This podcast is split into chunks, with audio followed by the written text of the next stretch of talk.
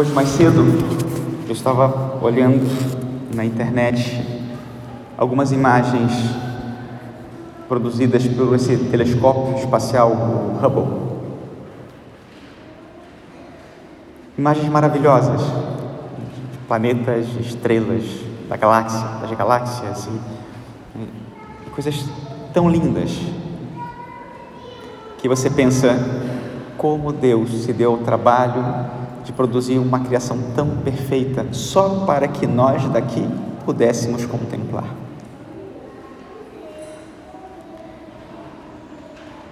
E ao mesmo tempo eu pensava que incrível como o homem que produziu esse telescópio e o homem que hoje observa o universo através daquelas imagens, é cego, um cego de nascença, incapaz de contemplar através da criação o próprio Criador,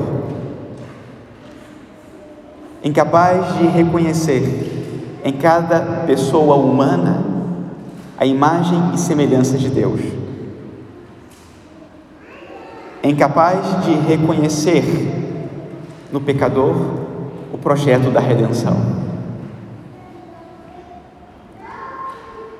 Nós falávamos nesse fim de semana de um mundo de luzes e sombras, um mundo de oportunidades e um mundo de tanta confusão.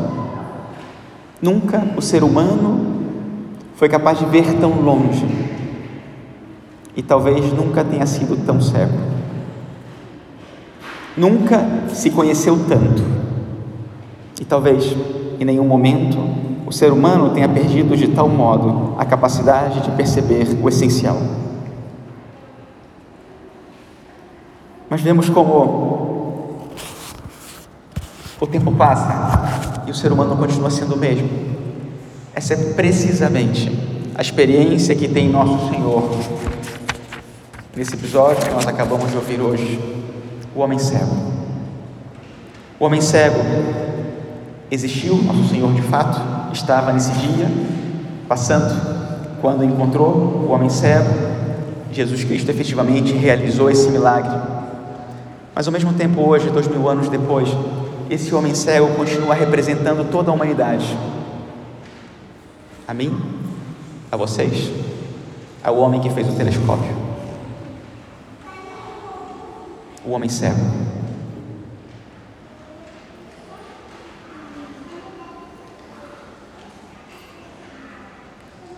E a atitude que nós encontramos aqui nos fariseus, que fica evidente que na verdade Jesus Cristo realiza o milagre no cego, querendo realizar a conversão nos fariseus. Uns e outros somos nós. E é interessante como a gente vai encontrando aqui nesse Evangelho uma explicação do que é a dinâmica do pecado na nossa vida. A começar por uma quantidade de leis absurda que faz com que a própria lei de Deus, que Deus fez para libertar o homem e ser um caminho de luz, tenha se tornado na mão de alguns homens um meio de controle, de dominação e de trevas, um peso. Porque o ser humano, como fez no jardim do Éden, tenta tomar o lugar do seu Criador e dizer ao seu Criador como deve realizar a sua criação. Deus colocou no homem as suas leis, vê o homem pisando nessas leis e tentando tomar o lugar do Criador. Essa é a cegueira que nós encontramos no cego, dos fariseus e também em cada um de nós. E é interessante ver como nosso Senhor realiza nesse Evangelho o que nós podemos considerar como uma síntese de toda a obra da redenção.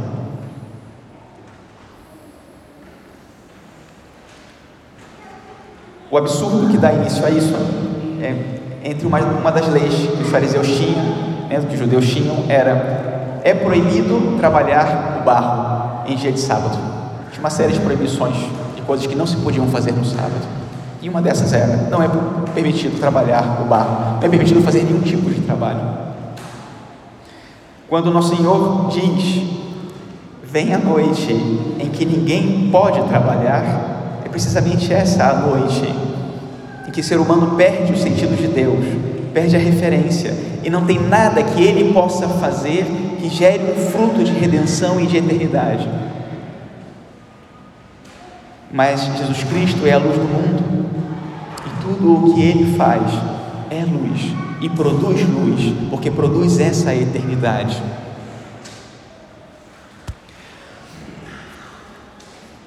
E assim, Jesus Cristo se coloca de novo diante do homem, como homem e como Deus, para reensinar ao homem o caminho pensado por Deus para o próprio homem.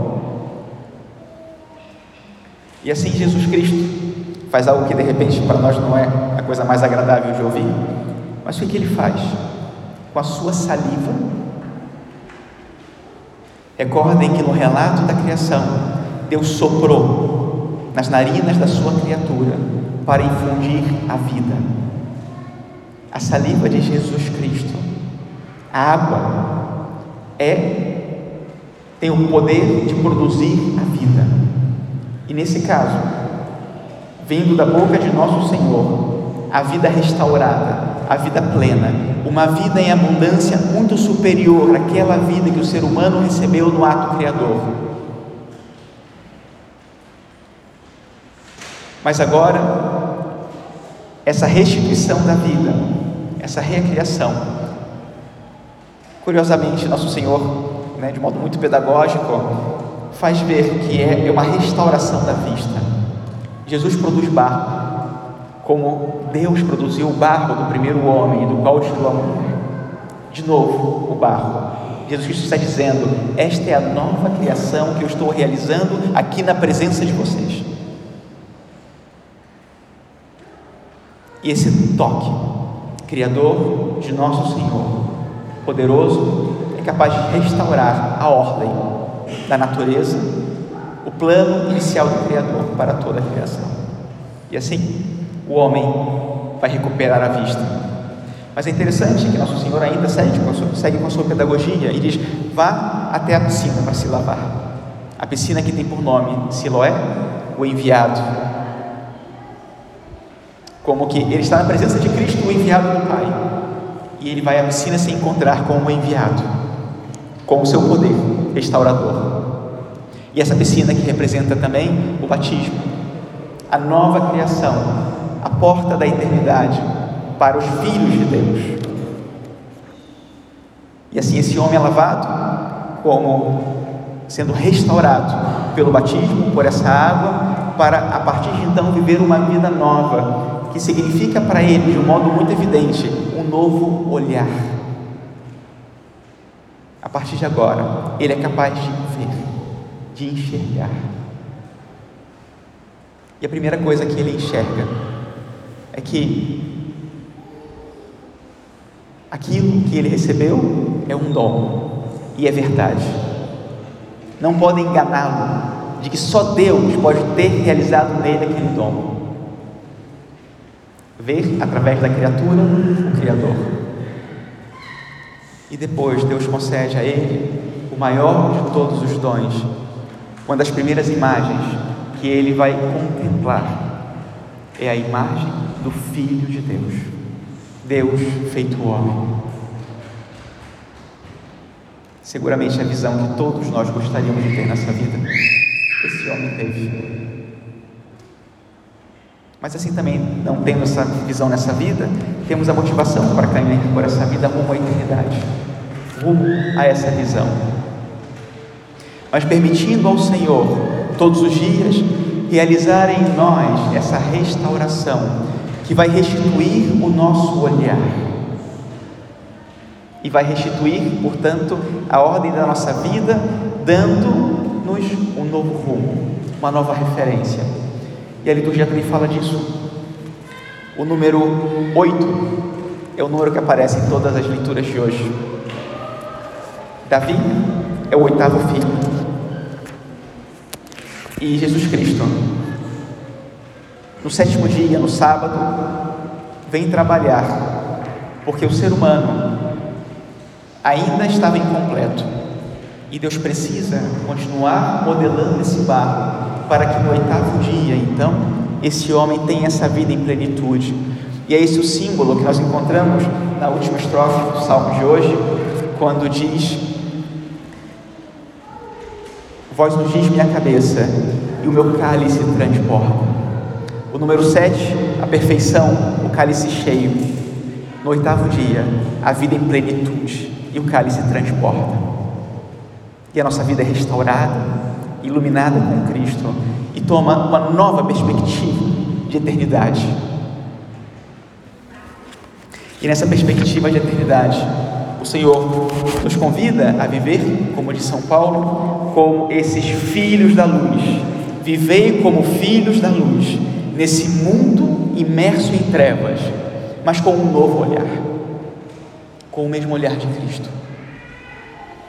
Esse olhar de nosso Senhor Jesus Cristo, que olha para esse homem cego e que não vê nele a culpa, existe uma culpa em nós, a falta desse olhar de eternidade produz muitas vezes essa atitude que nos colocamos diante de uma situação de injustiça ou algo que está errado e nos perguntamos: de quem é a culpa?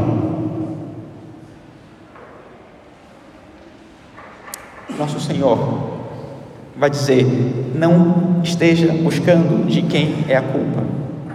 Olha para mim, olha no que eu posso fazer e encontre. Novo olhar é e olhe para a criação para ver aquilo que eu vou realizar.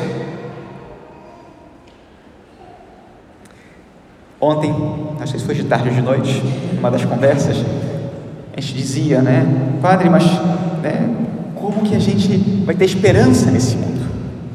Como que a gente não vai se desanimar porque o mundo é cada vez pior? Eu me pergunto, será que é cada vez pior mesmo? Porque o pecado já é horroroso ao extremo. O que pode ser pior do que o pecado? Que esteve sempre presente na história da humanidade. O pior é quando os filhos da luz não assumem a sua responsabilidade por fazer com que a luz de Cristo chegue a esse mundo. Então nós chegamos às trevas e não tem jeito. Mas enquanto os filhos da luz estiverem cheios da luz de Cristo e restaurados por essa luz, então o mundo pode ter esperança e nós podemos, com Cristo, olhar para esse homem, olhar para essa humanidade, para dizer: esse homem nasceu cego para que nele se manifestasse a misericórdia de Deus, projeto de Deus. O olhar dos filhos da luz é sempre esse olhar da esperança, da esperança que nós comemoramos hoje, no domingo da alegria, de ver para além da humanidade visível de cada ser humano e enxergar o projeto de redenção do Criador e acreditar nesse projeto e dizer: Senhor, eu estou contigo, eu topo, para ajudar a cada ser humano a ter acesso a essa luz e deixar que Deus possa realizar em cada um também a obra da sua misericórdia. A salvação está no olhar em olhar para a criação e ver nela o que Deus vê. E olhar para nossos irmãos que sofrem e ver neles o que Deus vê. E ver para além do erro, da falha, do pecado, da queda de cada homem, para ver nele o projeto de Deus. Quantos dos que estão aqui nesse fim de semana, que partilhamos esses dias, não tiveram uma história de conversão porque acreditaram no que alguém viu em vocês? E mesmo sem ver, confiou nesse olhar e se abriu para que Deus pudesse então produzir o que era a imagem gravada nesse olhar. E essa é a nossa missão. Para isso, o Senhor nos fez apóstolos.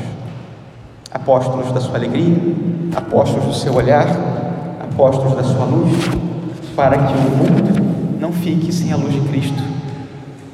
E para que o mundo continue esperando que o Senhor possa cada dia, ir concluindo a Sua obra enquanto caminhamos todos juntos rumo à eternidade. Assim seja.